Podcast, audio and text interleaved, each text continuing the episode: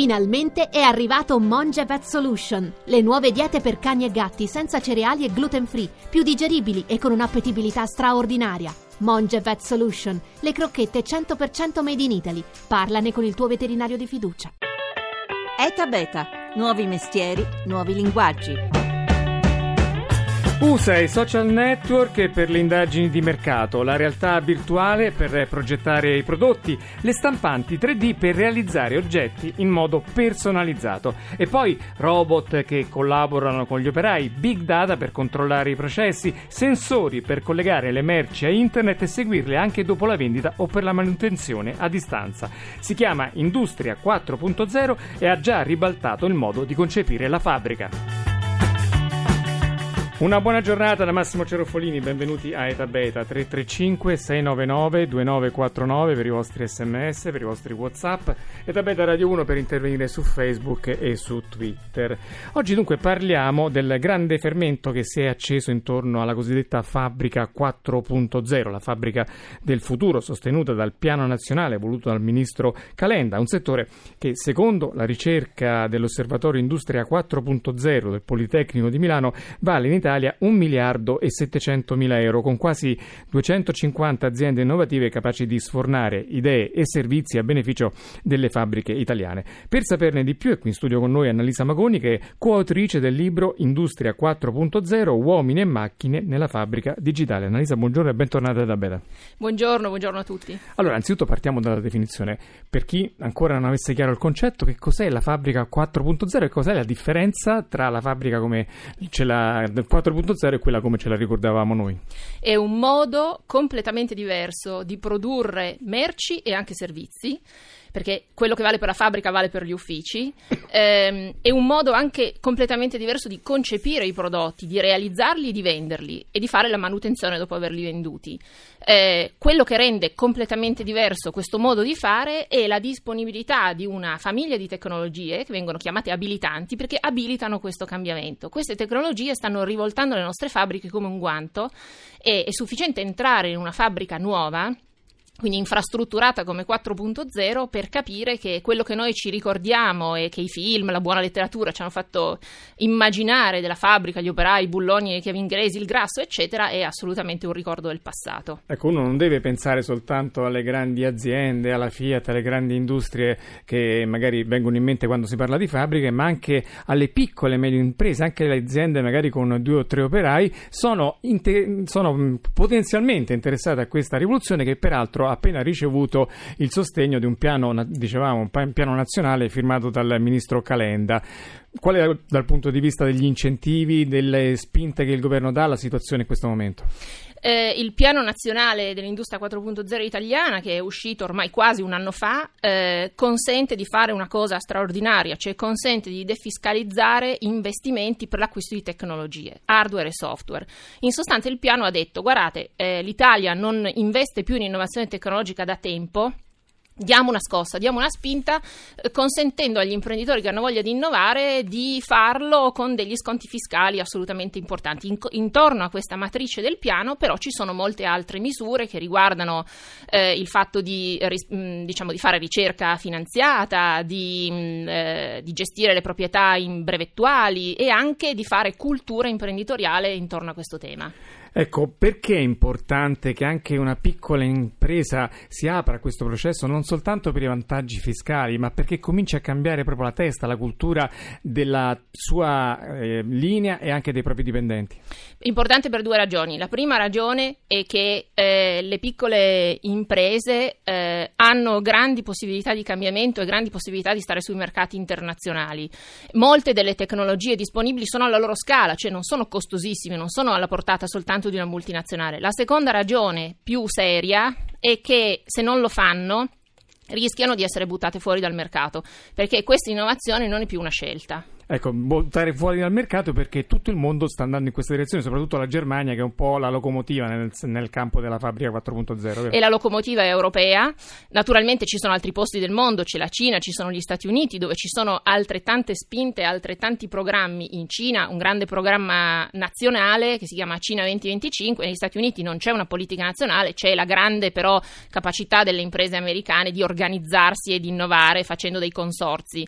Ehm, in Europa certamente il punto di riferimento è la Germania. Si deve sapere che eh, in una conferenza a cui ho assistito ormai diverso tempo fa, il segretario della piattaforma tedesca Industria 4.0, quindi il responsabile nazionale del piano, aveva già detto che il 25% delle loro PMI erano 4.0. Esatto, erano 4.0, è una cifra molto grande. Ecco, cerchiamo un po' di far capire nel dettaglio cosa significa una fabbrica 4.0, immaginando di partire da quella che abbiamo in testa, fatta di bulloni e chiavi inglesi, tutto cambia. Cambia addirittura cominciando dal prima, prima che la fabbrica nasca già c'è una modifica, la fabbrica viene concepita in modo virtuale, vero?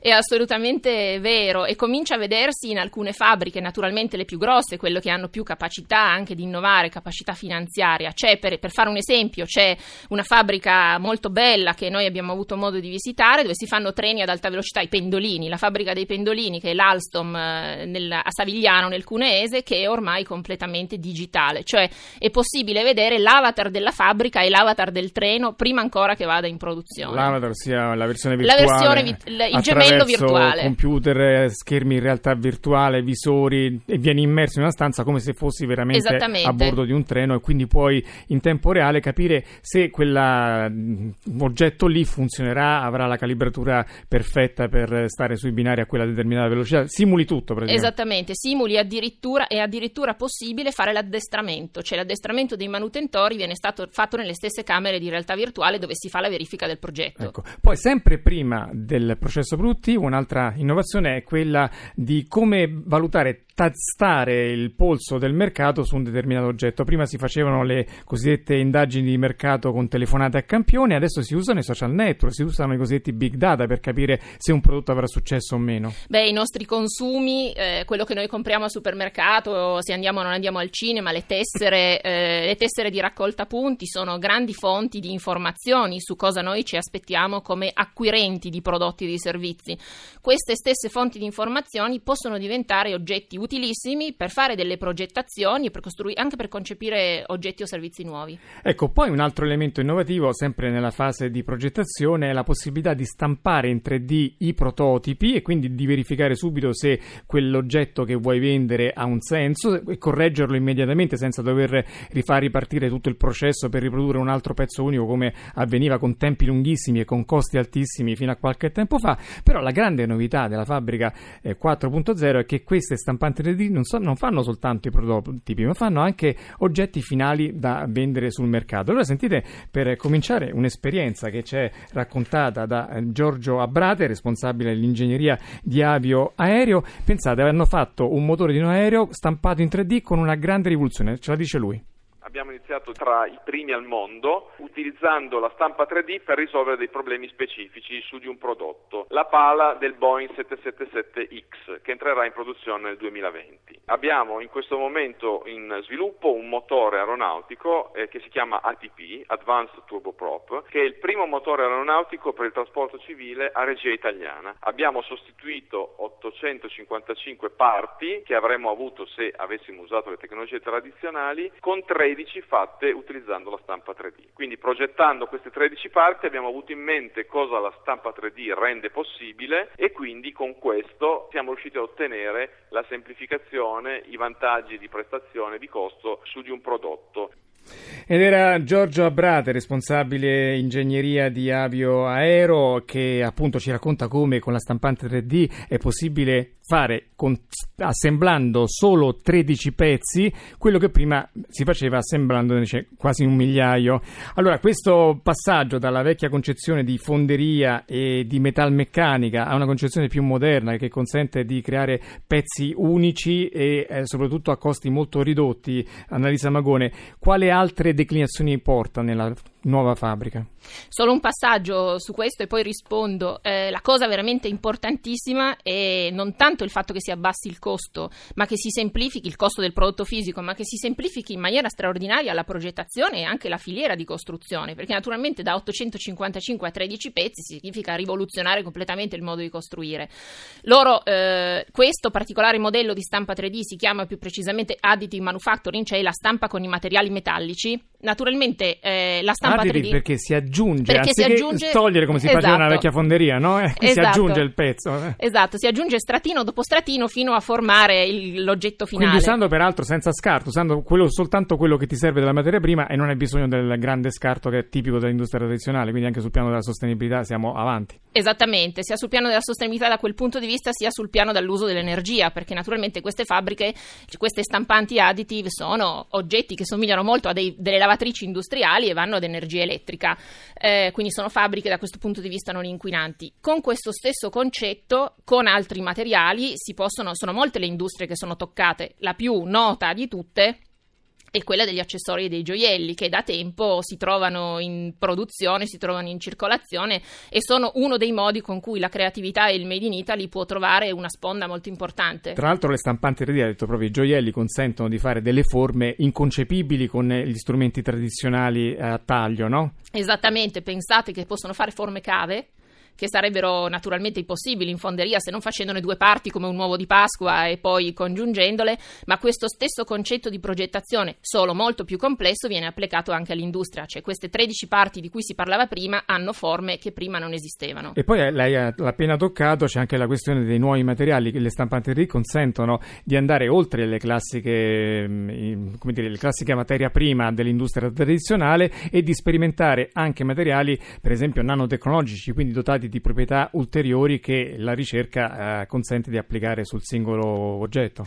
Questa storia dei materiali, così come anche la storia del risparmio energetico a cui a- accennavo, sono due aspetti importantissimi dell'industria 4.0, solo che non sono tanto sexy, non sono tanto suadenti e quindi se ne discute molto meno di quelli che riguardano la grande innovazione tecnologica, la robotizzazione, la realtà virtuale, eccetera. Però sono il nostro futuro perché ci consentiranno di avere industrie sicuramente più risparmiose. Ecco, un altro elemento è la cosiddetta internet delle cose, ossia ogni oggetto in fabbrica che viene collegato a un sensore e questo ti dà tantissimi benefici, quali per esempio? La cosa più importante è che rende degli oggetti non parlanti, cioè concepiti per essere pezzi di metallo, degli oggetti parlanti, cioè questi oggetti infrastrutturati con sensore che ne misurano il funzionamento, la temperatura, la frequenza, cioè l'usura, eccetera, consentono di raccogliere dati che ti danno la storia di quella macchina lì o la storia di quel componente, perché i sensori vanno anche sui componenti aeronautici di cui si parlava prima. E altro elemento caratterizzante, forse quello più simbolico di questa fabbrica, sono i robot, che non sono quelli che noi eravamo abituati a pensare nelle fabbriche delle macchine, ma sono completamente diversi nella nuova concezione. Beh, la cosa più importante che fanno è che sono usciti dalle gabbie e riescono a lavorare in- insieme all'uomo, diventano dei compagni di banco. E poi addirittura il futuro è quello degli esoscheletri, ossia delle sorte di robot uomini che vengono mm, mm, indossano delle strumentazioni che poi li rendono quasi robot per a- a- agevolare il loro lavoro. Indossano dei giubbotti che li aiutano a mantenere, per esempio, la postura, a stancarsi di meno. E poi altro elemento di questa chiave è la personalizzazione de- de- dei prodotti. È vero, perché la vera cosa dell'industria 4.0 è essere molto flessibile fino al punto di fare lotti unici. Ecco, poi dicevamo questo per quanto riguarda la produzione, ma la fabbrica 4.0 si attrezza anche per il dopo e un esempio è quello che ci dice tra un attimo Jacopo Gottlieb, che è il fondatore di Virtual Lab, che vende e prospetta l'acquisto di materiale informa- di tipo me- medico-scientifico grazie a un sistema di realtà virtuale. Sentiamo.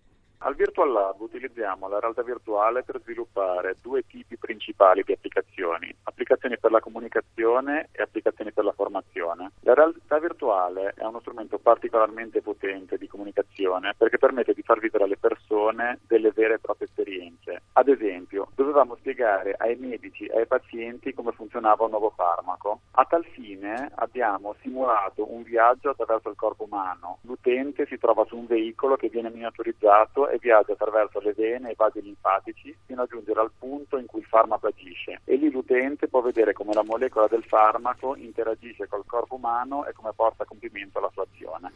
E questa è la nuova frontiera delle vendite dopo la fabbrica raccontata da Jacopo Gottblied di The Virtual Lab. Io torno con Annalisa Magone. Una domanda che gli ascoltatori ci pongono è quella quella sui robot, eh, qual è alla fine il saldo sui posti di lavoro? Perché si dice che questi robot svilupperanno nuove professioni, nuove competenze e quindi una riqualificazione anche degli attuali operai, però per molti il saldo non sarà sufficiente a compensare i posti di lavoro che i robot eroderanno. Qual è la vostra opinione? L'opinione mia e del centro di ricerca per cui lavoro è che in realtà non si sa, nel senso che certamente che se uno guarda alla singola fabbrica una linea viene automatizzata e robotizzata è chiaro che dove prima c'erano delle persone in carne e ossa, ora ci saranno dei robot, però il punto è guardare l'insieme dell'economia.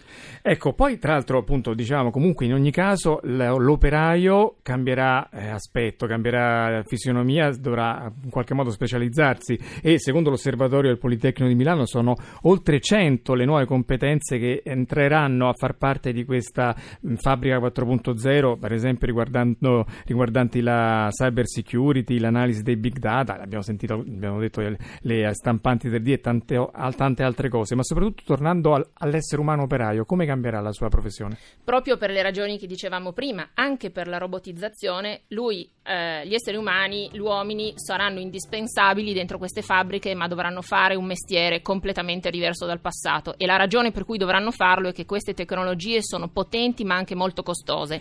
Pochi secondi per un'esortazione finale a chi c'è in ascolto, magari una piccola industria, a interessarsi di questi temi. Bisogna assolutamente farlo perché questo è il nostro futuro e non bisogna aspettare che il futuro si occupi di noi. Bene, allora io ringrazio Annalisa Magone, coautrice del libro Industria 4.0. Leggetelo, è veramente molto interessante. Uomini e macchine nella fabbrica digitale. Grazie Annalisa. Grazie per il coordinamento tecnico a Paolo Ranaldi, in redazione Laura Nerozzi e la collaborazione di Rita Mari, la regia di Paola De Gaudio. E da beta.rai.it è il sito se volete ascoltare questa e le altre puntate. Noi siamo sempre su Facebook e su Twitter, ogni giorno pubblichiamo pubblichiamo tante notizie sul mondo che innova. Se cliccate su mi piace, vi arrivano anche in automatico. Ora ci sono i GR, poi dopo il momento di live. Da Massimo Cerofolini, appuntamento per domani.